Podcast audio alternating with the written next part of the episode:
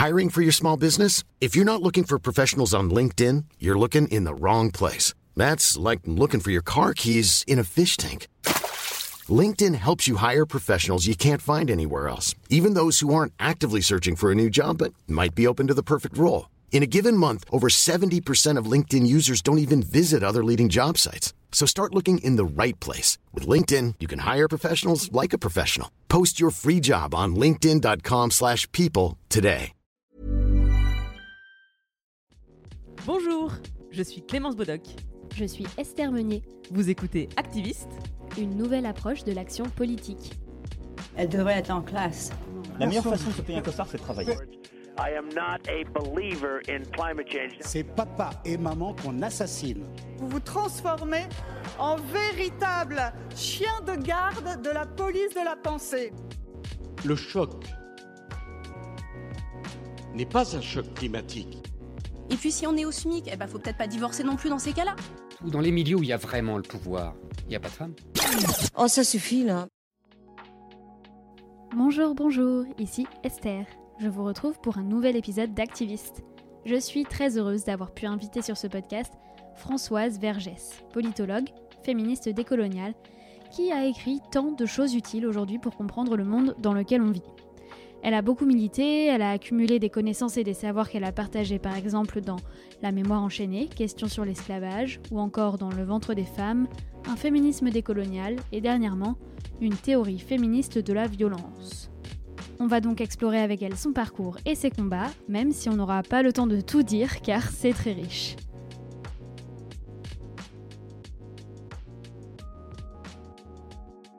Bonjour Françoise Vergès. Bonjour.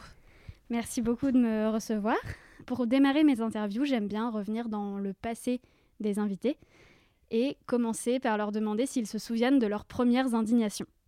Des premières fois où ils se sont dit, ou elles se sont dit, ça c'est pas juste. Je ne sais pas si je pourrais me souvenir de la première, mais je pense que j'étais assez tôt indignée et en colère. J'ai un souvenir, oui, d'être assez, euh, assez tôt, petite fille, euh, d'avoir tout à fait le sens de, de, l'inégalité, de l'injustice. Je ne peux pas dire qu'il y a justement euh, que ça arrive, je sais pas, tout d'un coup j'ai un flash, c'est comme si c'était là, ça avait été là, avec moi. Et cette indignation, elle portait sur quoi? Bah, comme je suis de l'île de la Réunion, sur euh, le fait euh, de ce qu'on peut appeler la postcolonialité ou la colonialité française, du racisme, de l'incroyable injustice, des incroyables inégalités, euh, de l'incroyable arrogance des, des Blancs français, des Français blancs qui venaient là. Enfin, vraiment, vraiment, sous mes yeux, je voyais ce que c'était que la situation coloniale, même si le statut colonial n'était plus, avait été aboli. Alors justement, j'étais curieuse parce que je sais donc que vous avez grandi euh, à La Réunion, vous êtes partie aussi en Algérie euh, adolescente. Quels souvenirs vous gardez de cette enfance, adolescence, entre La Réunion et l'Algérie, où vous baignez justement, comme vous venez de le dire, euh, bah, tout simplement dans ces mouvements décoloniaux alors évidemment, c'est toujours un peu euh, un exercice. On a l'impression de raconter une histoire tout à fait linéaire, bien harmonieuse, tout ça. Bon, moi j'étais une enfant, donc j'ai joué comme les enfants. J'adorais jouer, beaucoup, beaucoup dans la nature. J'adorais ça. J'avais deux frères et on jouait, mais sans fin, à courir partout. J'aimais beaucoup la mer, l'océan. Donc a, j'aimais beaucoup lire. Euh, j'aimais beaucoup. euh, et puis, euh, mes parents, euh, qui étaient euh, tous deux des militants communistes anticoloniaux et féministes, nous emmenaient partout. Donc, j'ai eu aussi cette éducation constante d'être confrontée. Donc, c'est pas que j'allais et que j'écoutais sagement. Par exemple, ils nous emmenaient quelque part et puis on allait jouer. On était dans la campagne ou dans les montagnes. Mais c'était d'être confronté à une réalité constamment qui a donc forgé tout cela. J'ai fait partie d'un mouvement, d'ailleurs, quand j'étais adolescente. Je crois que j'ai pris ma la parole en public assez tôt, je ne sais pas, 14 ans et demi, 15 ans. Euh, euh, j'ai voyagé à l'île Maurice où j'ai pris contact avec des groupes de jeunes qui se battaient aussi. L'île Maurice était indépendante, mais ils se battaient contre l'impérialisme anglais et puis les formes d'inégalité. Donc euh, je suis allée euh, au Festival mondial de la jeunesse à Sofia en, je sais pas, aussi assez jeune. Donc j'avais déjà le sentiment d'un vaste monde de lutte. Donc il y avait ces deux choses. Et puis bon, j'étais aussi bah, une adolescente avec tout ce que ça peut vouloir dire, c'est-à-dire quand même dans un monde encore très masculin, patriarcal, et avoir une éducation d'encouragement à la liberté absolue, de, vraiment d'affirmation, et de l'autre côté, une société encore, enfin toujours d'ailleurs, très sexiste. Donc un, manque de liberté aussi de ce côté-là qui me pesait. Vous dites que vous avez commencé à militer très tôt. Qu'est-ce qui forge ce passage des idées à l'action? Qu'est-ce qui, à 14 ans et demi, amène euh, une jeune fille à se dire Bah oui, moi je vais prendre la parole? Bah parce que ça me semblait, euh, euh, les idées ne suffisaient pas, il faut agir, hein, il faut agir. et je voyais tellement d'injustices autour de moi, puis même mes parents même, hein, je veux dire, là, ça a pénétré chez moi dans, la vie intime, euh, la police qui vient à 6 heures du matin, fouiller, euh, mes parents insultés, menacés de mort, ma mère menacée de mort, mon père aussi. Donc c'était très proche, c'était pas du tout lointain. C'était très concret tout cela. Et puis de voir des gens autour qui étaient envoyés en prison, qui étaient euh, frappés, enfin, une incroyable injustice. Donc il faut passer, il faut aller au-delà de ça. Mais il faut pas oublier que j'étais une fille. Hein. donc déjà, je veux dire, c'est dans les sociétés même, où domine le patriarcat comme partout. Hein. Euh, donc il y avait à la, la révolte d'être, euh, de, qu'on pouvait m'interdire, qu'il fallait que je fasse comme ci ou comme ça. Il y avait les difficultés euh, d'être avec des garçons ou avec des filles. donc tout ça se mêlait. Hein, je veux dire, donc j'étais pas. c'est, aussi une vie d'adolescente et de jeune fille qui se cherche aussi, qui cherche à savoir. Et euh, j'avais absolument horreur des relations que je voyais, euh, la manière dont les garçons se comportaient avec les filles, euh, cette appropriation, et puis tout l'interdit autour des relations sexuelles. En fait, tout cela me pesait aussi beaucoup. Hein. Je veux dire, c'était pas. donc ces injustices-là, ces inégalités aussi me pesaient, qui n'avaient pas du tout lieu dans ma famille, mais du tout. Il n'y avait pas de différence qui était faite. Je voyais ma mère absolument faire ce qu'elle voulait, encouragée par mon père tout cela faisait aussi, il y avait une partie euh, de poids de cette société qui pesait aussi. Donc il y avait les inégalités, les injustices raciales, coloniales, euh, l'incroyable arrogance euh, des colons. Et puis de l'autre côté aussi d'être une jeune fille éduquée à la liberté, à la pensée, et dans une société où finalement on n'était pas encouragé à cela. Donc tout cela aussi faisait l'action partait de là. Donc mes actions de rébellion en tant que jeune fille, ça pouvait être de faire ce qui n'était pas attendu d'une jeune fille euh, à La Réunion dans ces années-là, c'est-à-dire de sortir avec les copains et d'aller dans les balles euh, jusqu'à point d'heure, euh, d'aller dans les montagnes marcher pendant 15 jours en campant avec des garçons, alors que j'avais 14, 15 ans et que ça ne se faisait pas du tout.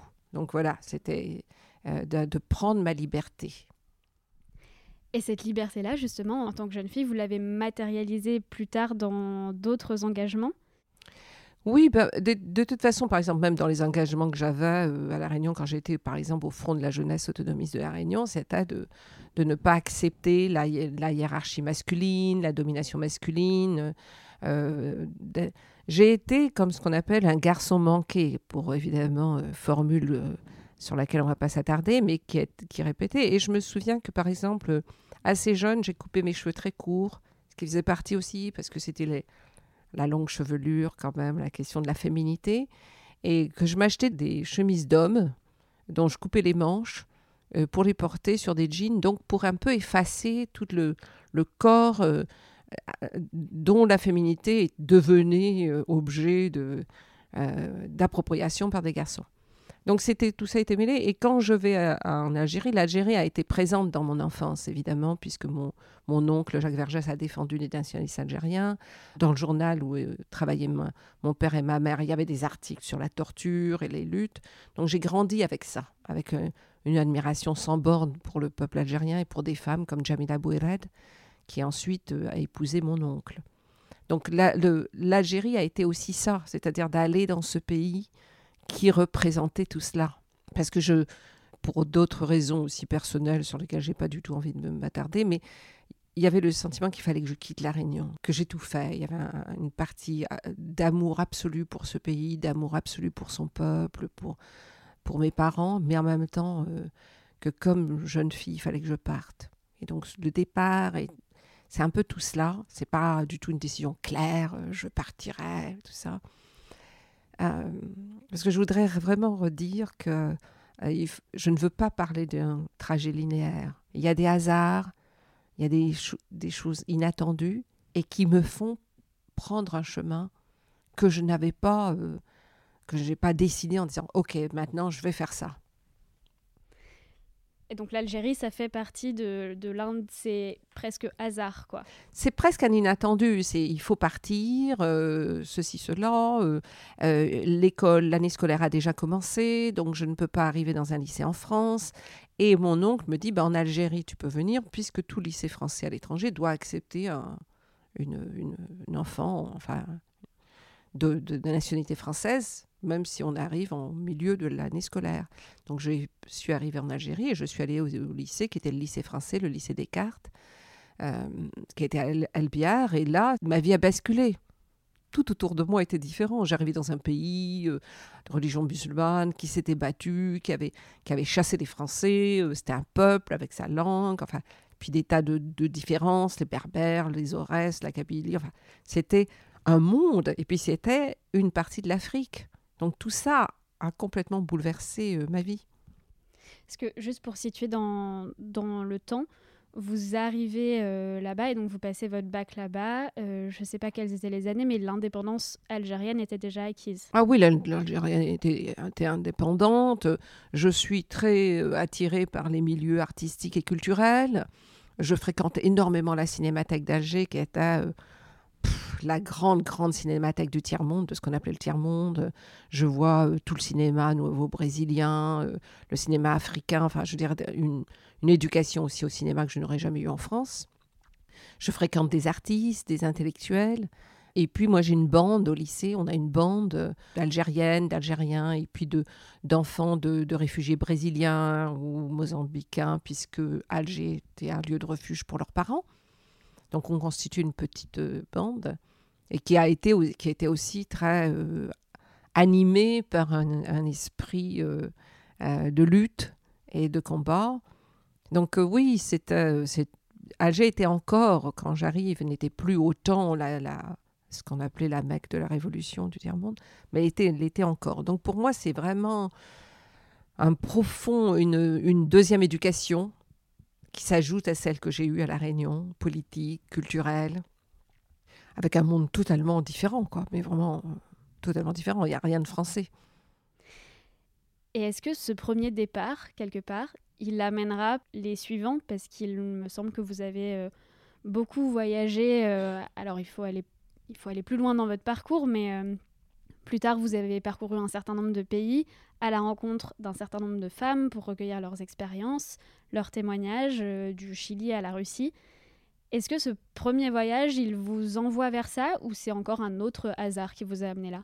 Comme je le disais, j'avais déjà voyagé quand j'étais à La Réunion, euh, notamment l'île Maurice et Madagascar étaient les deux grands endroits de lutte. Donc la région de l'océan Indien a déjà été pour moi quelque chose, un, endroit. Euh, je suis allée en Tanzanie, euh, j'étais toute petite, enfin j'étais adolescente, je veux dire. Et donc ce sentiment d'appartenir à, à, un monde plus vaste que cette île, et certainement plus vaste que la France, était très ancré. Chez moi, on recevait des journaux du monde entier puisque bon, c'était, ça faisait partie du mouvement communiste international, et donc euh, de Cuba, euh, d'Afrique du Sud. Donc ce sentiment très fort qu'il euh, y a tellement de, de, choses partout de lutte a été ancré. Et donc j'ai toujours, c'était là. Et ensuite, c'est ce que vous dites, j'ai continué à être mobilisée par cela et, l'envie d'être perturbé, d'être secoué, d'être interrogé par ce qui se passe euh, dans d'autres lieux. Pourtant, vous partez quand même en France. Qu'est-ce qui vous convainc quand même de franchir ce pas à un moment? Après mon bac, je reste encore en je viens euh, pour euh, faire des études à Aix-en-Provence, d'arabe et de chinois. Je tiens, je crois, deux mois. Je mais je ne supporte pas quoi. Rien, rien ne m'intéressait. Euh, en plus, c'était l'hiver. Donc, je repars en Algérie. Je vivais avec des, gens. Et euh, là, je passe une année où j'apprends l'arabe. Je vais... Et mon idée était de rester en Algérie ou d'aller dans un autre pays de ce qu'on appelait donc du Sud global et, et de travailler. Et puis, bon, pour des raisons aussi personnelles, je viens en France donc après l'année passée, en, l'année qui a suivi mon bac. Et là, je vis dans une communauté. On, crée une communauté où il y avait des, des Réunionnais, des Algériennes et puis des Français. On vivait. Et là, je reprends des études de nouveau. Je tiens, je crois, quelques mois. Et de nouveau, j'étais à en arabe et en chinois. Je tiens quelques mois et là, je repars euh, dans le militantisme. Donc c'est toujours, et c'est vrai que je suis en France, mais je passe mon temps à aller ailleurs. Je repars énormément en Algérie, pratiquement tous les ans. On a parlé tout à l'heure euh, de vos convictions euh, bah, féministes, de liberté. On voit dans votre discours que vous êtes extrêmement concerné par la question de la colonialité. À quel moment vous liez ces deux questions? Parce que si on regarde un petit peu euh, votre œuvre, on s'aperçoit que bah, le lien que vous faites, d'ailleurs que j'aimerais bien que vous expliquiez pour les auditeurs et les auditrices, entre patriarcat, capitalisme, colonialisme, il est au cœur de votre engagement? Oui, il est au cœur de mon engagement. Euh, c'est comme de marcher sur deux jambes, je peux dire. C'est-à-dire, mon féminisme ne peut pas être détaché du fait que euh, je ne peux pas croire au féminisme universaliste ou universel que certaines féministes françaises défendent. Il me semble qu'elles n'ont jamais vécu ailleurs, qu'elles n'ont qu'elles se sont jamais intéressées vraiment, vraiment, vraiment aux vies des femmes ailleurs. Euh, je vois plutôt, plutôt qu'un universalisme ou une universalité, je vois une internationale du féminisme. Et euh, pour moi, oui, ça ne peut pas, je voyais bien, si vous voulez, euh, à La Réunion, que les hommes réunionnais étaient des patriarches, étaient des machos, mais restaient des hommes racisés. Ils étaient, aux yeux d'un patriarcat blanc colonial, des sous-hommes, pas tout à fait des hommes. Et donc que le patriarcat lui-même est traversé par la race et la classe. Il n'est pas, pas lui-même vécu de la même manière, ce qui ne veut pas dire que ces hommes n'étaient pas des machos, mais je ne pouvais pas ne pas voir qui était envoyé en prison, qui était euh, euh, à la dans les pouvoirs, dans les instances de pouvoir et qui n'y était pas.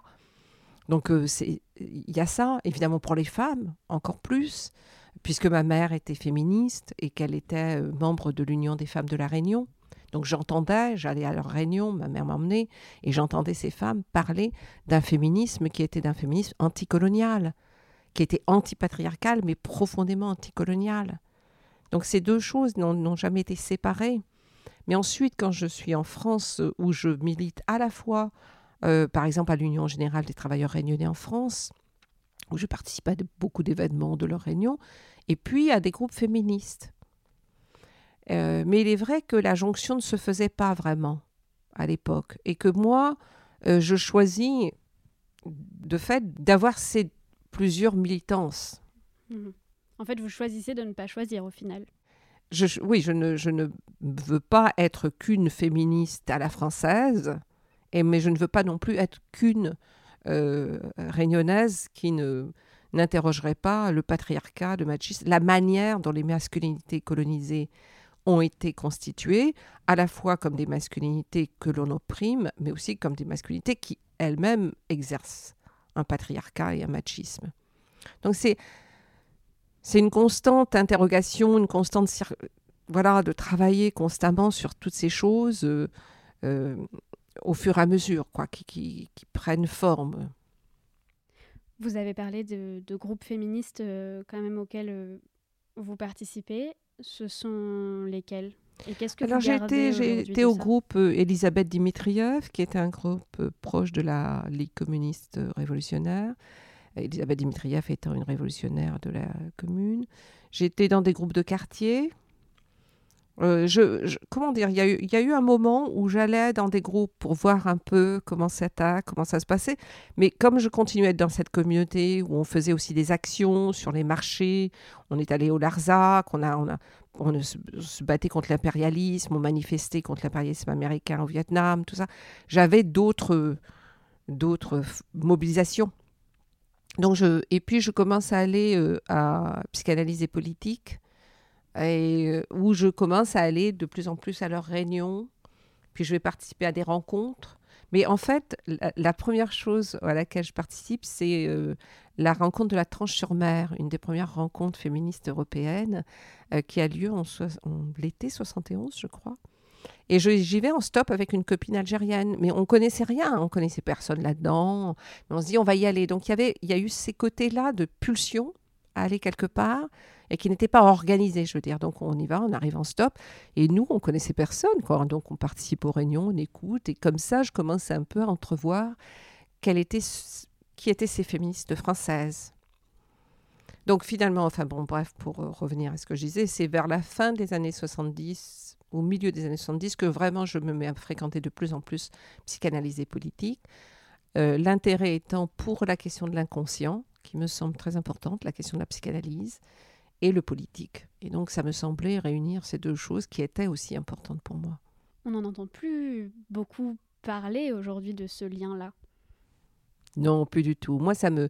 Si vous voulez, j'avais, j'avais quand même remarqué que l'envie, la jalousie, euh, euh, était aussi importante, euh, qu'il y avait des sentiments mauvais, que, que l'inconscient, qu'on n'était pas que des êtres de raison, que l'inconscient euh, marchait, enfin nous faisait faire, et puis que qu'on pouvait être avoir des névroses qui étaient, enfin ce qu'on ce qu'on lit ensuite, dans, enfin ce qu'on lit dans Franz Fanon, dans Peau noire, masque blanc, mais qui est déjà aussi dans Aimé Césaire, euh, et qui sera ensuite de plus en plus dans d'autres ouvrages du Sud global, qui étudie la manière dont euh, aussi le racisme exerce euh, sur la psyché. C'est pas simplement donc des discriminations concrètes, mais blesse à des, des, dommages, le sexisme. et comment, ce que Fanon a montré dans Polar Basque Blanc, on peut être opprimé et absorbé ce qu'on appelle la haine de soi ou, les, ou choses ou l'envie d'être comme l'autre, et donc de ne pas être libéré, de ne pas se décoloniser. Donc cette dimension de se décoloniser soi-même a toujours été importante. Elle n'a pas été claire pour moi, mais elle a toujours constitué un fil. Alors pour revenir un petit peu à ce que je disais tout à l'heure, je voudrais euh, peut-être en quelques mots, si c'est possible, que vous expliquiez quelles sont les racines communes du capitalisme, du colonialisme, du patriarcat, parce que je suis pas sûre que ce soit très clair pour tout le monde en fait. Oui, alors évidemment, on peut dire si vous voulez que le patriarcat a toujours existé, enfin bon, il y a, y a, des sociétés matrilinéaires, mais alors, un, le colonialisme va renforcer les patriarcats quand il a, quand il, que ce soit français, euh, anglais ou d'autres, va rigidifier les normes de genre dans des sociétés où les sociétés comprenaient que ce sont les, toutes les sociétés ont compris que ce sont les femmes qui font des enfants, qu'il y a donc une différence. Mais de là à genrer et à les rigidifier ces différences, ça, c'est vraiment en Europe. Qui, et en Europe, où les, sociétés, les, pouvoirs européens vont l'exercer sur les femmes en Europe. Déjà, on peut penser à la chasse aux sorcières, à l'écrasement des femmes, à l'appropriation de leur savoir, à tout ce qui va faire jusqu'au Code civil de Napoléon qui fait des femmes des mineurs. Donc tout ce travail constant de minorer les femmes, de les marginaliser, de leur, enlever du pouvoir et de l'autonomie.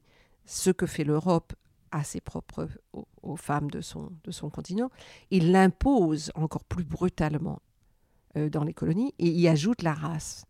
Mais le, la, côté racial, quand on parle de capitalisme racial, c'est aussi de dire que le, le racisme existait déjà en Europe, avec l'antisémitisme, c'est-à-dire la différence qui était faite envers les personnes juives, qu'elles soient femmes ou hommes, les féminités n'étaient pas vues de la même manière. Donc il y a une construction d'une féminité blanche, bourgeoise, euh, normale, euh, euh, qui est la norme, qui devient la norme, et pareil d'une masculinité bourgeoise qui devient la norme et qui va se, vraiment se consolider, on peut dire à partir du 19e, même dans la manière de s'habiller. Je veux dire, les hommes ne portent plus de choses flamboyantes ou des jupes, on est tout en noir.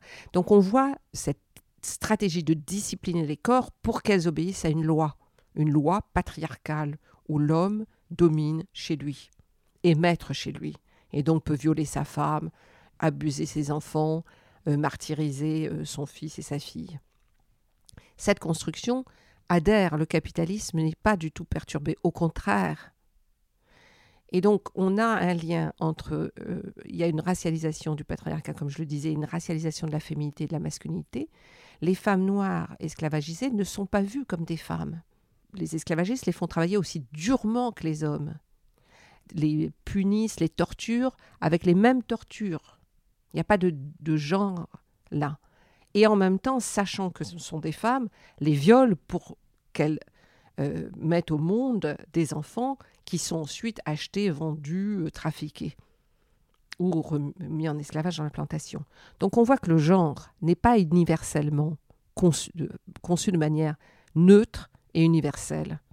Il, est, il sert les intérêts de race et de classe, et donc les intérêts du capitalisme et du patriarcat.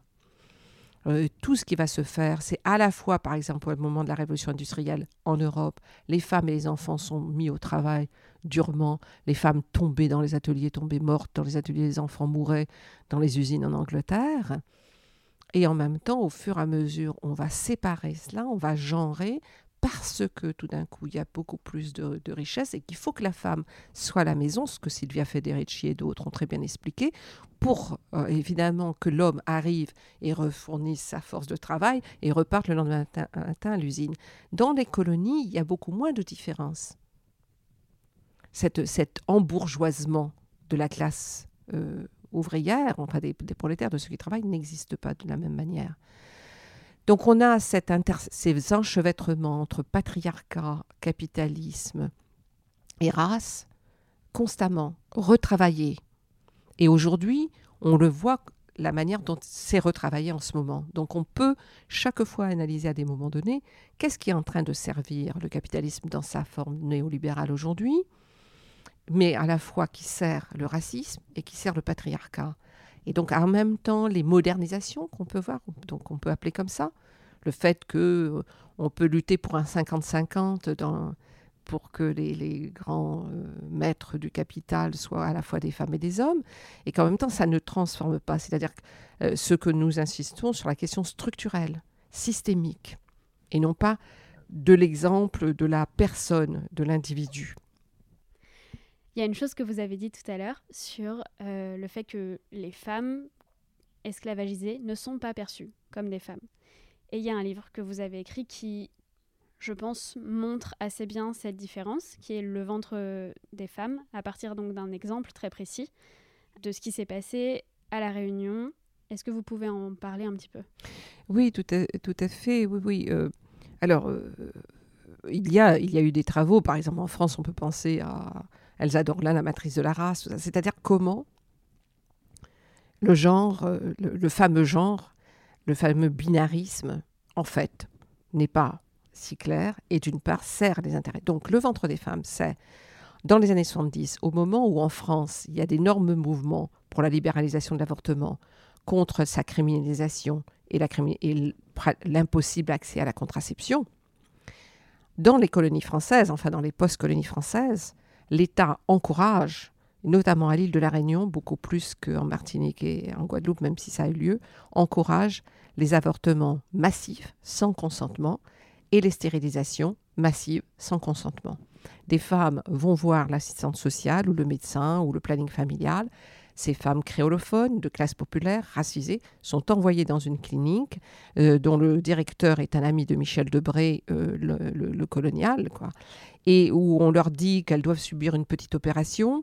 On leur explique rien, on leur parle en français, et que pour cette opération, elles doivent avoir une anesthésie générale.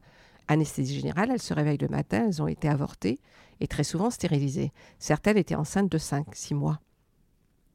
Et donc, ce- ce- les, le scandale éclate en juin 1970, même si le journal communiste en avait fait part déjà. Et il y a quand même une enquête, parce que c'est quand même un peu gros, et on en parle dans les journaux en France. Et le procès se termine, enfin il y a des appels, le dernier procès a lieu en février 71, et tout le monde est acquitté. Il n'y a rien, il n'y a aucune punition de ces médecins, qui sont tous blancs et français. Euh, donc des hommes euh, qui exercent sur le corps de femmes racisées, qui les mutilent et qui les blessent. Deux personnes seront punies, un, un infirmier chef parce qu'il est réunionnais et d'origine euh, indienne, donc noir, racisé, et un autre médecin parce qu'il est d'origine marocaine. mais qui, n'aura, qui ne sera que renvoyé en France. hein, Il n'y a pas de. Et ce qui me frappe, c'est que c'était connu en France, c'était connu des féministes, et ça ne restera qu'un détail dans ce qu'elles vont, parfois, qui, va ressurgir dans des textes beaucoup plus tardifs que 71, en disant à la Réunion, les femmes, ça, mais ne prendront pas la mesure de ce que ça signifie pour le propre développement de la lutte pour l'avortement libre et gratuit. Parce qu'en en faisant un droit euh, qui serait le, égal pour toutes, elles ne tiennent pas compte. Donc après, elles disent, mais on en a parlé en 78 ou pas. Mais c'est pas de ça que je le soulevais dans mon, dans mon livre.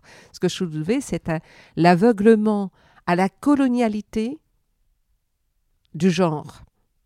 Au fait que, et c'est que ces féministes françaises n'ont pas voulu du tout, du tout comprendre la manière dont ça questionnait leur féminisme, le fémi- les féminismes, mais qu'ils soient de gauche ou de droite, les féministes français, ne se pas se poser la question dont le racisme avait pu s'insinuer, avait pu pénétrer dans l'idéologie du féminisme, comme si le féminisme avait pu être innocent par nature de, l'esclavagisme et du colonialisme, des luttes anticoloniales, euh, de tout cela. Et euh, de me sortir deux ou trois femmes françaises qui se sont mises, tant mieux, formidable. Mais c'est pas de ça que je parle. Je parle de, la, de décoloniser cette idéologie. Est-ce que pour vous, ça rejoint euh, la question de l'effacement aussi des luttes féministes décoloniales qui ont préexisté à ce qu'on appelle euh, aujourd'hui la première vague du féminisme Euh, On la date généralement entre 1850-1945 et dont la principale revendication, pour schématiser, était le droit de vote. Oui, vous avez tout à fait raison. Je pense que ce récit, cette, manière de raconter l'histoire efface énormément. Euh, on peut penser à la participation des femmes haïtiennes à la Révolution haïtienne, des femmes qui sont officiers de l'armée euh, haïtienne, euh, comme Sanité Belair, des femmes qui sont infirmières, des femmes qui sont absolument et qui se battent contre l'esclavagisme, contre le racisme et contre le colonialisme, puisque Haïti était une colonie et vont faire advenir une république en 1804. On peut penser, on peut penser à toutes les luttes des femmes esclavagisées qui vont avorter pour ne pas donner naissance à un enfant qui va être euh, esclavagisé, qui préservent des rites, qui préservent des langues, qui préservent des savoirs, qui luttent aussi pour euh, racheter leur liberté, qui vont écrire, les premières qui vont écrire, qui vont créer des écoles pour que les enfants euh, noirs ne soient pas exclus, qui vont constituer des unions, comme par exemple à l'île de la Réunion, l'Union des femmes de la Réunion, très tôt, qui vont, où avoir même un syndicat des lavandières, c'est-à-dire des femmes racisées qui lavent le, linge des blancs. Donc ils comprennent, je veux dire, et ces luttes ne sont pas du tout mises en avant. Aujourd'hui, parfois, quand on, regarde les livres d'histoire du féminisme, il y a un chapitre désormais, parce que quand même, il y a quand même un chapitre maintenant sur les femmes euh, des Outre-mer. Mais c'est de nouveau séparer et ne pas voir ce qu'elles ont ouvert comme voie politique, que- quelles ont été leurs voix, qu'est-ce qu'elles ont dit, qui déjà transformait l'idéologie féministe. Et comme vous le disiez pour la dernière chose, vous le disiez, le droit de vote est devenu la chose euh, vraiment qui marque euh, la victoire. Mais ce droit, on pourrait revoir l'histoire des droits que les femmes obtiennent, puisqu'il y a un droit que ces femmes françaises ont, c'est celui de posséder des esclaves, c'est celui de posséder des plantations, c'est celui de voyager dans les colonies, de vivre dans les colonies, alors qu'une femme racisée, colonisée, n'a absolument pas ce droit. Bon, ce n'est pas les une ou deux exemples qu'on va me donner de femmes euh, racisées qui possédaient ou deux esclaves qui va changer la question structurelle. Et le fait que les femmes françaises, des féministes françaises, étaient pour la colonisation, parce qu'elles pensaient que ça serait bien pour les femmes colonisées. C'était déjà le symptôme euh, du sauveur blanc. Aujourd'hui, comment ça s'exerce ce, cette dichotomie quelque part? Aujourd'hui, euh, en France, il y, a une, chose qui vraiment euh, mobilise beaucoup de féministes, c'est le voile, dont elles ont fait un étendard, enfin un étendard euh, de ce que serait l'égalité entre les femmes et les hommes. Tous les exemples qui sont donnés de l'égalité entre les femmes et les hommes reposent toujours sur l'islamophobie. Euh, L'histoire du burkini ou du voile est constamment une occasion pour reconstituer ce que serait la nation française, qui serait par nature pour l'égalité entre les femmes et les hommes. On a envie de dire, oui, mais alors quand même, 80% des personnes qui travaillent à temps partiel sont des femmes.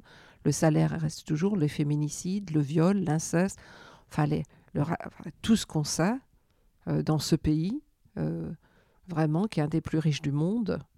Donc, de quoi on nous parle? Donc, je dirais aujourd'hui, il y a eu une ligne qui, à la fin des années 80, se dessine entre des féministes qui vont devenir profondément, qui vont porter l'islamophobie comme nouvelle idéologie du féminisme, euh, que ça repose là-dessus, que l'islam serait par nature sexiste et hostile aux droits des femmes, alors que l'Europe serait par nature, serait le lieu même, le, lieu de naissance, le sol sur lequel serait née cette idée euh, des droits des femmes. Euh, ça, c'est vraiment une des, je pense, une des, choses les plus fortes, avec aussi toute l'idée ensuite qui se développe sur la sécurité dans les villes, et avec toutes les fake news autour des, euh, des bars et des cafés qui seraient interdits aux femmes, de, du garçon arabe et du garçon noir comme menaçants. Donc, tout un, une, une idéologie féministe qui donne les armes à l'État et au néolibéralisme pour poursuivent des politiques racistes et de domination et d'exploitation. Ça, c'est vraiment frappant, je dirais. Alors, c'est pas, c'est des féministes, je dis pas que c'est toutes les féministes, c'est des féministes, mais qui ont, qui ont accès énormément euh, aux médias, dont on entend fortement la voix, euh, et qui à la fois se présentent aussi parfois comme les sauveurs blancs, les sauve, c'est une ou je sais pas comment on dit, blanches. Euh, qui vont donc sauver ces femmes. Euh, donc ça, on a à la fois des continuités et puis vraiment la création d'un ennemi aujourd'hui, enfin depuis les années, la fin des années 80-90, qui est l'islam et donc les femmes voilées, les femmes musulmanes, qui seraient absolument incapables de pouvoir être féministes. Ce qui est relativement absurde, puisqu'en fait, il y a plein d'exemples de féminisme musulman et voilà, de choses qui se sont développées hors des frontières de France et vers lesquelles on a du mal à tourner le regard visiblement. Bien sûr, c'est une femme égyptienne qui va créer le, le, euh, mouvement qui va mener à la création donc du, du, mouvement national euh, nationaliste égyptien. Ce sont des femmes partout qui écrivent, mais l'ignorance est telle l'ignorance est telle. Et à l'islamophobie, je, dois ajouter aussi une négrophobie, c'est-à-dire par exemple les attaques contre Assa Traoré, les attaques. Je veux dire, ce qui me frappe aussi, c'est comment euh, ces femmes, ces féministes participent à la vindicte contre des femmes racisées. Ce sont des femmes racisées qui sont aujourd'hui la cible, qui sont mises dans les journaux dont on voit les photos, dont la mienne par exemple. Et, ça, c'est un phénomène extrêmement intéressant. Parce qu'il y a des hommes racisés qui sont absolument très clairs dans leur, euh, dans leur critique et dans leur, dans leur dénonciation de, du de la colonialité euh, française, républicaine française. Mais c'est frappant. Donc on voit que se joue quelque chose quand même, que quand les femmes racisées doivent rester des mineurs et accepter d'être donc d'être mises en valeur par ces féministes-là, comme ben regardez, j'ai mon ami arabe qui va vous dire comment euh, le patriarcat chez elle est terrible, ou la, ou la, ou la, la queer noire qui va me dire. Et donc de rester ce que Césaire dénonçait à propos des hommes de gauche en parlant de fraternalisme. Là, on pourrait parler de, je sais pas, de sororalisme, si on, euh, bon, euh, qui est vraiment de rester, de garder la mainmise, le pouvoir, de rester dans cette position de pouvoir. Alors que j'imagine que pour vous, c'est tout à fait faisable de défendre simplement le droit à choisir, en fait, le droit à l'autodétermination, à l'individualité, sans renier ni une religion, ni ce libre arbitre, justement? Mais en plus, sur cette question de religion, quand on pense, je ne sais pas, moi, l'État a toujours. Je veux dire, on parle de la religion comme si l'islam était la religion qui avait ça le catholicisme, le christianisme, euh, euh, ou toutes les religions. On voit ce qui se passe en Pologne aujourd'hui. C'est pas c'est pas des musulmans en Pologne. Hein. C'est l'Église catholique en lien avec un État qui pousse au néolibéralisme hein, à la destruction de tous les droits aussi. Et on voit ce que cette alliance donne. On voit l'alliance en Italie. On a vu l'alliance en Espagne. On la voit encore avec le parti d'extrême droite Vox en Espagne. Donc il n'y a pas une... Je veux dire, ça c'est une première chose. Ensuite, les, les, personnes qui sont musulmanes ou catholiques ou chrétiennes ou protestantes ou hindoues, c'est autre chose, cette, cette, absolument arrogance de cette classe, de cette caste française, euh, de mépris euh, pour les religions, alors que la République française est empreinte encore de catholicisme. Elle est, je veux dire, les fêtes, que je veux dire, les, toute, une organisation culturelle reste profondément marquée par le catholicisme qui n'a pas complètement euh, perdu de sa force. On l'a vu avec le mariage pour tous, la capacité de mobiliser encore du monde. Je veux dire, euh, l'hostilité aux, homosexuels, aux gays, aux queers, aux trans. Enfin, je veux dire, il y a une profonde quand même. Euh, donc, de, de, de, dire cela me semble vraiment. C'est de nouveau l'expression d'une incroyable arrogance raciste. Il faut combattre tous les systèmes d'oppression. Et les femmes musulmanes, elles savent, elles le font. Elles n'ont pas besoin qu'on leur dise. Elles le font au Maroc, en Algérie, en Égypte, en Turquie, partout, avec énormément de courage, énormément de courage, elles le font. Tout ce que vous venez de dire, ça me met en tête l'émission qu'il y a eu euh, il y a quelques jours euh, sur France 2 où on voyait euh, notre ministre de l'Intérieur, Monsieur Darmanin, accusé de violence sexuelle et qui arrive à dire face à Marine Le Pen qu'elle est trop molle sur cette question de l'islam. Enfin, c'est quand même. Oui, on voit, on voit une complicité totale. On voit que l'extrême droite est au pouvoir. Une extrême droite qui se veut, comment dire, plus respectable et qui a la tête d'un homme assez jeune encore.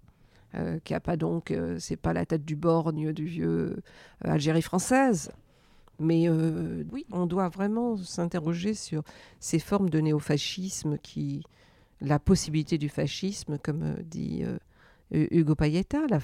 vraiment, euh, il ne faut pas, je pense, négliger cela. Mais ne pas non plus se focaliser simplement sur le Rassemblement national. C'est comment une pensée néofasciste se dissémine à travers le racisme, l'islamophobie, la négrophobie, euh, l'incroyable violence contre les femmes, l'incroyable violence, l'appel au silence contre les femmes. Euh, le patriarcat se sent, là, la domination masculine se sent attaquée bon, alors répond euh, d'une certaine manière. Et il faut qu'on soit très, très, très attentif à la manière, euh, puisqu'on peut voir Marlène Schiappa être. Mais on ne peut pas être dupe. Il y a une. Vraiment, si on veut abattre le patriarcat en France, mais c'est une révolution. Ce pas des petites mesures. que des réformes soient, obtenues à cause des luttes de ces femmes, c'est très bien des, femmes qui réclament que plus de refuges, plus de tout ça.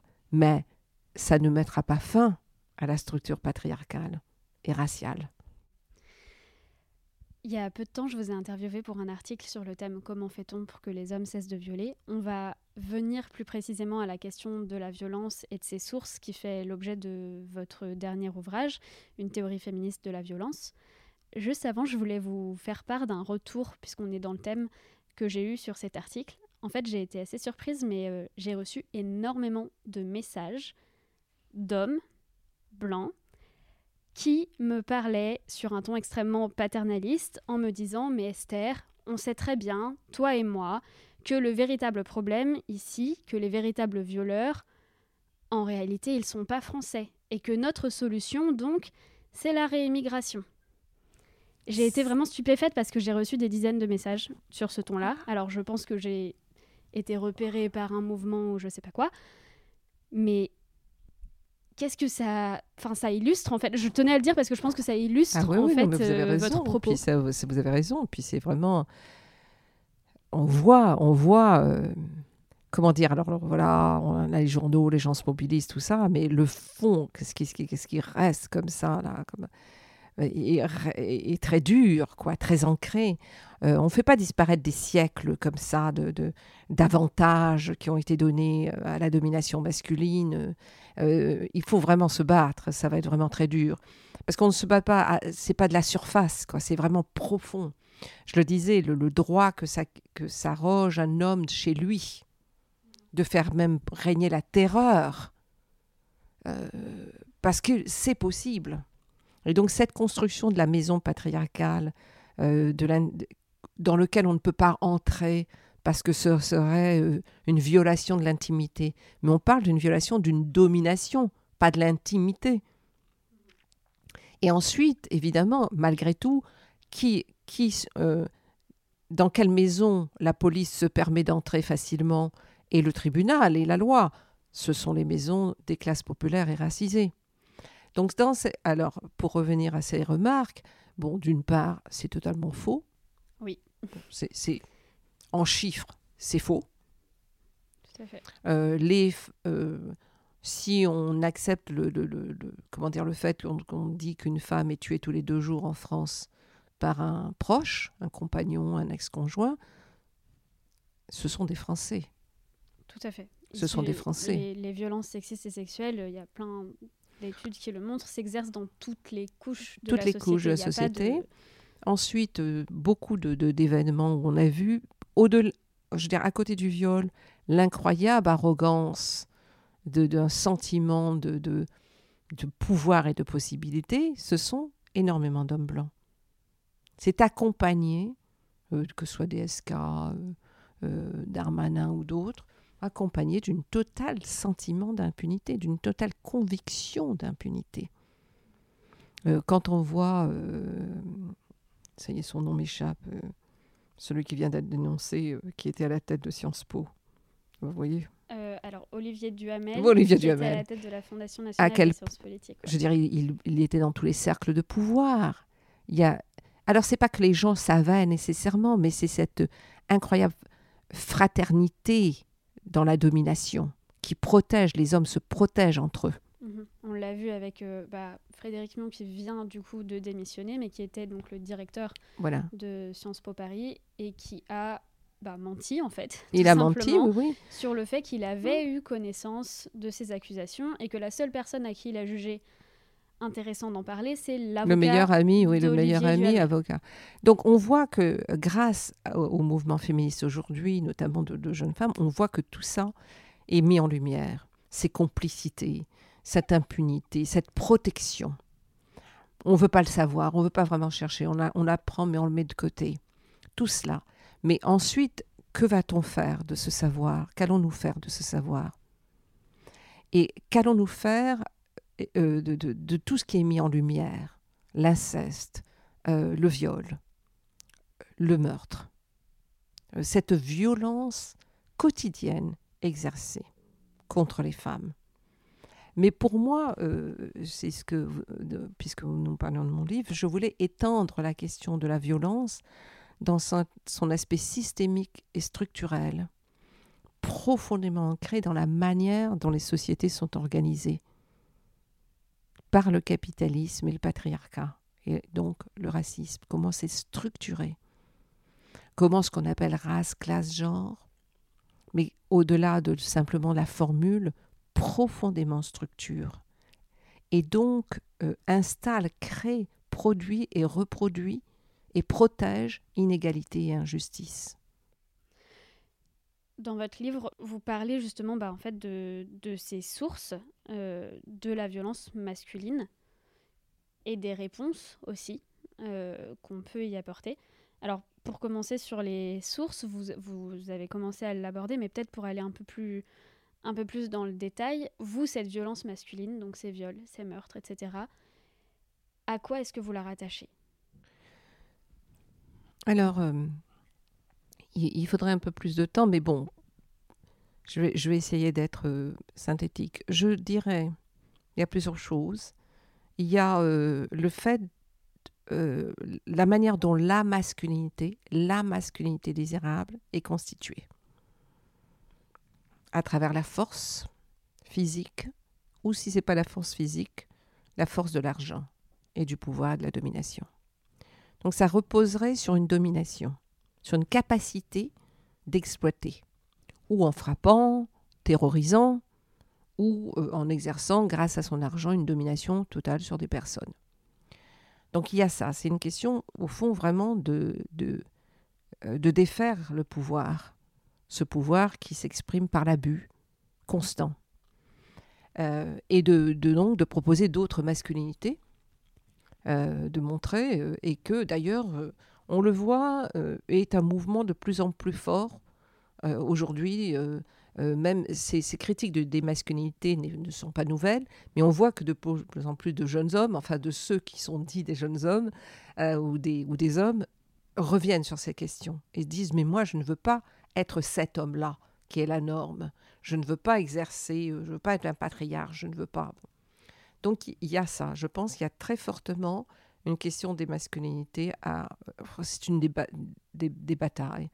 Comment cette masculinité de domination est liée au capitalisme extractif de violence euh, systémique, est liée au racisme, est liée à, je veux dire, de, où, où le corps euh, opprimé est féminisé, même s'il est masculin.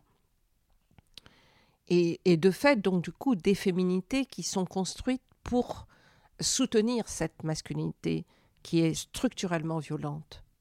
Quand on se penche même sur les récits de ces hommes qui étaient des colons, qui sont partis, je veux dire que soit, je sais pas, enfin, je n'ai pas envie de citer de nom parce que c'est pas la peine, mais et qui arrivent et le viol systématique qui est exercé, la destruction de la nature, la destruction, les génocides, les massacres, c'est comme il y a la le meurtre et serait la colonne vertébrale de cette masculinité.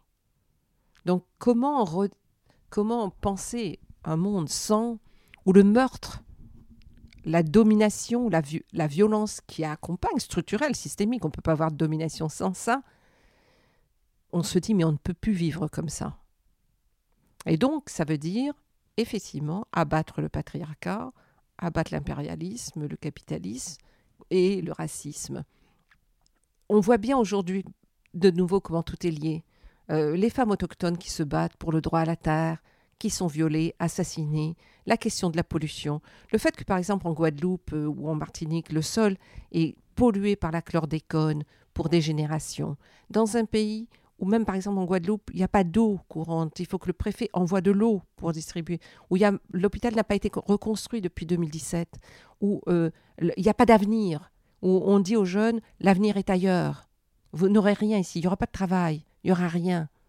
Mais c'est une violence incroyable, quotidienne. Vous naissez et vous savez que vous n'avez pas de vie, même pas d'avenir. Vous êtes condamné a priori. Le taux de mortalité infantile est trois à quatre fois plus élevé en Martinique qu'en France. Ce que Ruth euh, Wilson Gilmore appelle la fabrication d'une vulnérabilité différenciée à une mort prématurée, c'est comme ça qu'elle définit le capitalisme racial, on le voit. Qui ont été les victimes de la pandémie en France? Les communautés du 93. Qu'est-ce que sont les communautés du 93 Pauvres et racisées. Donc, ce sont ces violences structurelles. On est saturé, ce sont des sociétés saturées de violence. Et la violence contre les femmes est effectivement au cœur de cette structuration. Et contre les enfants. Euh, euh, la manière dont ces sociétés traitent les personnes qu'elles vulnérabilisent, les personnes âgées, les personnes qui ne sont pas valides, les trans, les queers, les racisés, mais c'est absolument, ce sont des sociétés d'une violence profonde. Ce n'est pas juste un effet, c'est pas un crime un jour. C'est que tous les matins, toutes ces personnes sont confrontées à de la violence, à l'épuisement de leur corps, parce qu'il faut faire je ne sais combien d'heures de, trajet pour aller au travail. Et puis on arrive au travail, c'est le harcèlement sexuel, c'est le harcèlement racial. On est fatigué, on rentre, on ne peut pas s'acheter des bonnes choses à manger parce qu'on n'a pas d'argent. On ne peut même pas payer l'eau. Il y a des familles dans la région parisienne qui ne peuvent pas même payer les factures d'eau. Mais qu'est-ce que c'est dans un pays riche comme la France? Donc je voudrais, je voulais, je voulais proposer de, est-ce qu'on peut se pencher sur cette, comment la violence n'est pas un épiphénomène, n'est pas quelque chose parce que, mais elle est là et elle, elle organise, on peut dire, euh, la, société. Et justement sur les réponses qu'on pourrait apporter à cette violence. Euh, donc évidemment, il y a une forme de révolution, une forme de retournement euh, complet de la société.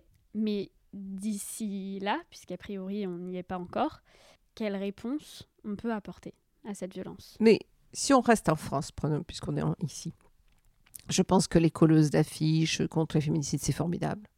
Je pense que le, le, MeToo, tout, ce travail, les podcasts comme celui que vous faites, il y, a un incroyable bouillonnement.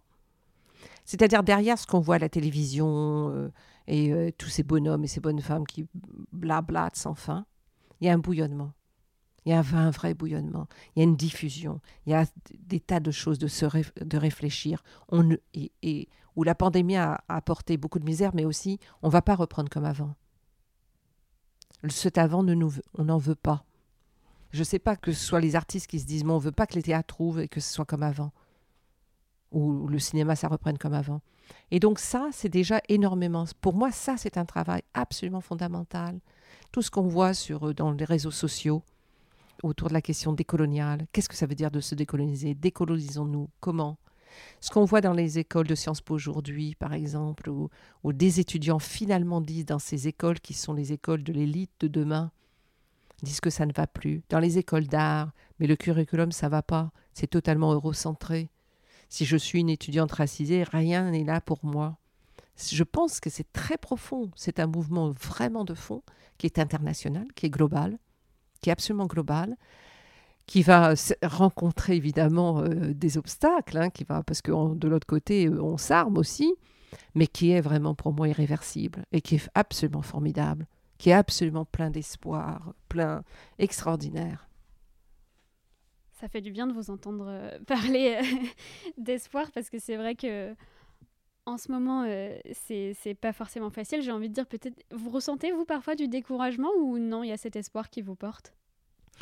Alors, euh, découragé, non. Non, pas vraiment. C'est plutôt le sentiment de, de oh là, faut pas les sous-estimer. Faut pas sous-estimer l'ennemi là. Oula, faut pas le surestimer parce qu'il a peur très rapidement. Quand on voit là, par exemple, la folie contre le décolonialisme en France, on est là, euh, l'université, il y a, moi j'ai même pas, je veux dire, les femmes qui sont mises euh, à l'invindique, là dont on a les photos dans les journaux, il y en a, euh, je sais pas, euh, euh, deux sur trois qui n'ont pas de poste à l'université. Donc on se demande de quoi ils parlent. Quoi. Donc on voit qu'on peut leur faire peur, c'est très bien. Il faut qu'ils aient peur. Il faut qu'ils tremblent, que leur monde tremble sous leurs pas. Il faut qu'ils entendent la colère des femmes, des racisés. Ça, vraiment. Donc ça, je, moi, je, non, parce que si vous voulez, il y a quelque chose, c'est que je suis je suis vraiment euh, profondément admirative de la de l'esprit de lutte partout. Qu'il n'y a pas un jour où quelque part dans le monde, il n'y a pas des femmes et des hommes qui se soulèvent et disent non, mais non. Que ce soit contre un barrage ici, contre le vol des terres, pour que l'eau soit propre ici, pour que les femmes ne soient plus assassinées, pour que les enfants ne soient plus maltraités, pour qu'il y ait l'accès à la santé, à l'eau, à l'air propre. Et donc, cette euh, euh, insatiable soif d'égalité et de liberté, ce, ce, fait que jamais, jamais, jamais ça n'a été étouffé, qu'aucune dictature, aucun régime le plus cruel et brutal soit-il n'a réussi. Et ça, je me dis, mais qui je suis pour dire oh non mais c'est rien, tout va mal, les gens acceptent tout. Mais non, les gens n'acceptent pas tout, ce n'est pas vrai. C'est pas vrai du tout. En France, on a eu les gilets jaunes, on a eu les grandes manifestations autour de la, de la violence policière. On a, je sais pas, les maires des jeunes du Mantois qui s'organisent en collectif et qui disent non, on ne fera pas ça. Donc, ça n'arrête pas. Et alors, évidemment, on a les autres qui blablatent, etc., dont on a l'impression qu'ils occupent tout l'espace. Et ça parce que euh, la colonisation est au cœur de leur logique. Donc, il faut coloniser les espaces, tout ça. Mais beaucoup de personnes continuent les luttes les, contre les fermetures d'usines. Je ne sais pas, ça n'arrête pas. Ça n'arrête pas. Euh, et aussi les blogs, les publications, les, les, conférences maintenant en ligne, tous ces, voilà, de se poser les questions. Mais alors, comment on va faire? Qu'est-ce qu'on va faire? Moi, je trouve ça, je trouve ça formidable, je trouve ça extraordinaire. Je ne voudrais pas par là dire que la dépression ne, doit pas être reconnue. Hein. Je dois faire attention à ça, hein, parce que la dépression est, terrible et c'est une production du système aujourd'hui. S'il y a tant de personnes déprimées, la question de la santé mentale doit être au cœur de la, des luttes, vraiment aussi. Oui, c'est un peu euh, la raison pour laquelle euh, je, je, pose régulièrement cette question euh, du découragement, parce que je pense que c'est quelque chose qui touche un certain nombre de personnes qui luttent. Alors, pas forcément, de plus en plus, j'ai des personnes qui me répondent sur le même ton que vous, donc avec l'espoir en fait et le, le bouillonnement euh, qui porte aussi, et la nécessité de la joie dans le militantisme. Mais du coup, moi, ce qui m'inspire aussi dans votre discours, c'est qu'il y a quelque part euh, cette notion que oui, parler, c'est s'exposer, mais on n'a pas l'impression, en tout cas, peut-être que je me trompe, hein, mais on n'a pas l'impression dans votre discours que vous cédez à, cette exposition euh, aux, violences en fait euh, qui vous sont faites? Alors, euh, d'une part, je pense que si vous voulez, petite, j'ai vu vraiment, je, le répète, la violence contre mes parents, contre mon père, contre les gens autour. Mon nom était sur des murs. Et donc, mon nom était un objet avec écrit à côté assassin ou des choses comme ça. Donc, il y a quelque chose de, de d'un apprentissage à séparer l'objet qu'on fait de vous, la manière dont on vous objectifie pour que vous deveniez cette espèce de monstre horrible ou je sais pas quoi, et vous-même. Et, ce, et là aussi joue euh, l'affection, l'amitié, l'amour des personnes autour de vous, qui vous protègent de cette haine et de cette hargne. Il y a eu des moments où j'ai été affectée, évidemment, et à me demander, mais, mais qu'est-ce qui anime? Alors, quand c'est des espèces d'abrutis de, de, euh, néofascistes, ça, rien de nouveau sous le soleil. Euh, mais ce qu'il y a, c'est que je pense aussi, c'est des choses euh, que, qui ont été analysées hein, par des féministes noires ou racisées, c'est-à-dire les divisions à l'intérieur de nous-mêmes, dans nos, dans nos propres groupes. C'est pour ça que cette question de, d'affection, de, de, santé mentale, c'est-à-dire que comment euh, l'amour, euh, au sens révolutionnaire du terme, doit aussi être le terrain sur lequel on, on se réunit. Et d'être attentif à ce qui nous divise. Euh, mais pourquoi elle, c'est elle encore, mais pourquoi elle passe, et tout ça, toutes ces, tous ces sentiments qu'on a fait produire en nous, la, la compétition euh, qu'il y a, et, euh, mais elle, voilà, alors pourquoi elle, est tellement sur les réseaux sociaux, pourquoi elle, et pas moi. Et de lutter contre cette euh, rivalité dans laquelle on nous met. Euh, ça a été vraiment très, très, très, très analysé par les théoriciens euh, révolutionnaires euh, ou les féministes évidemment, euh, comment les féministes noires l'ont vu à la fois, comment elles ont lutté dans les mouvements révolutionnaires où des hommes leur disaient tu, ne dois, tu dois d'abord soutenir tes frères, et pendant ce temps-là, elles étaient traitées comme n'importe quoi. Donc ces luttes où on doit mener, on doit, on doit se battre sur plusieurs euh, terrains, tout en préservant euh, l'affection.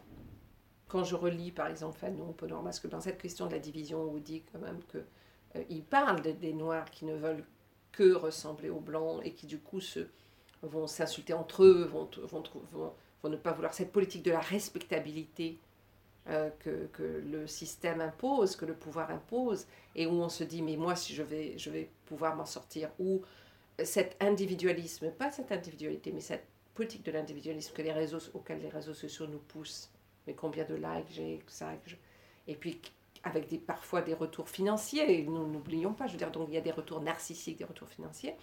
Et comment on va lutter contre cet individualisme tout en respectant les individualités?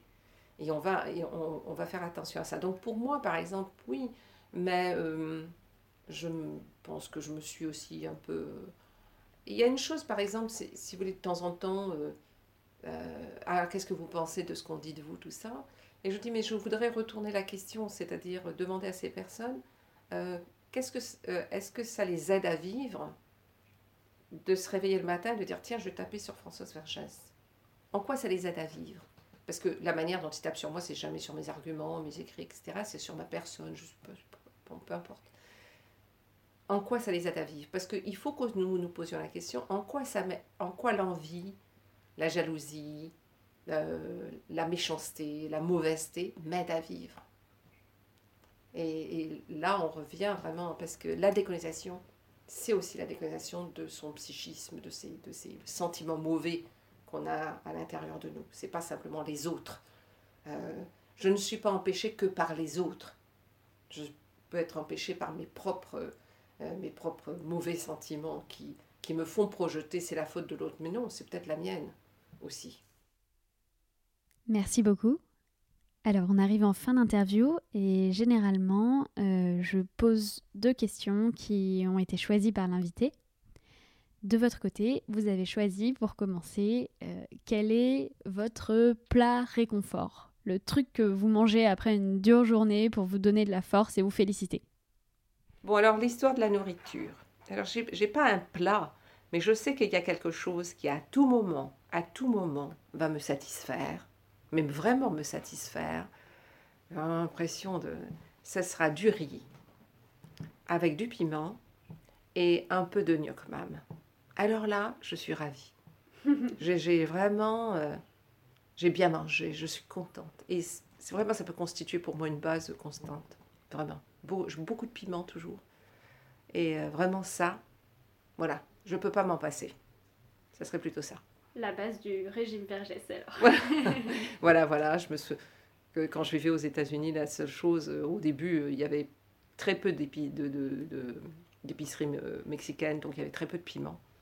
Donc c'était la seule chose que je faisais venir. Mais comme mm. vraiment là, je l'attendais, l'arrivée du pot de piment. bon, donc ça, ça c'est essentiel plutôt que réconfort. Et sur la deuxième question, alors, vous avez choisi qu'est-ce que vous diriez à quelqu'un qui veut faire la même chose que vous? La question du conseil, c'est peut-être pas un conseil, c'est que peut-être euh, d'accepter d'abord d'être curieuse. Vraiment d'adopter la curiosité comme la chose la plus fondamentale. C'est pas rien, je veux dire, on n'est pas la Terre qui tourne du, du soleil, nous on est dans un monde social que nous avons construit, enfin nous, qui a été construit. Et donc on peut construire autrement. Donc chaque fois se dire mais pourquoi c'est comme ça? Et donc mais mais c'est pas normal. Et donc lutter contre la normalisation et la naturalisation à son propre niveau.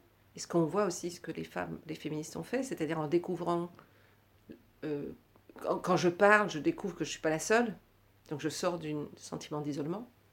Ça, c'est vraiment le conseil, sortir de son sentiment d'isolement, comprendre que qu'on est une parmi d'autres et qu'on peut lutter avec d'autres.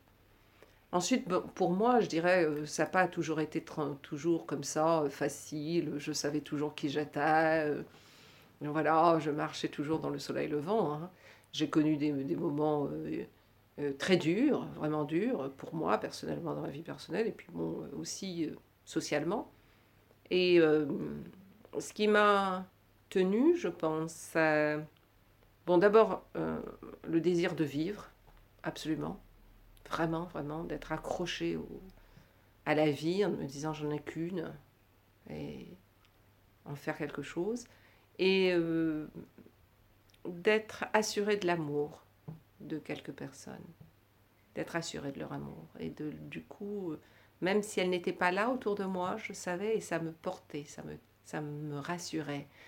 Donc j'ai vraiment eu des moments euh, un peu au fond, euh, je sais pas, toute seule, quoi, toute seule, sans papier, un moment, pendant plusieurs années aux États-Unis, euh, faire des petits boulots. Euh, bon.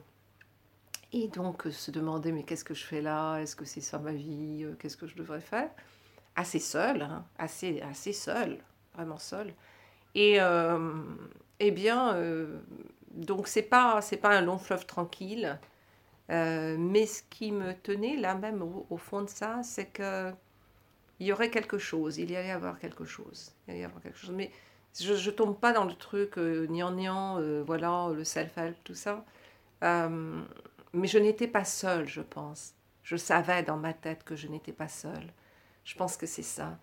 vraiment, le conseil, s'entourer d'amis. S'entourer d'amis euh, avec une amitié hein, profonde. Je pense que pour moi, l'amitié est une chose absolument fondamentale. Fondamentale. Ça fonde l'amour, vraiment l'amitié. Eh ben, merci beaucoup, Françoise. Merci. Pour ce temps merci. et pour vos réponses. Merci. Et voilà pour cet épisode d'Activiste. On espère qu'il vous aura inspiré à agir. Si vous êtes vous-même activiste, engagé, n'hésitez pas à nous écrire sur tutoconquérirlemonde@gmail.com pour nous présenter votre projet.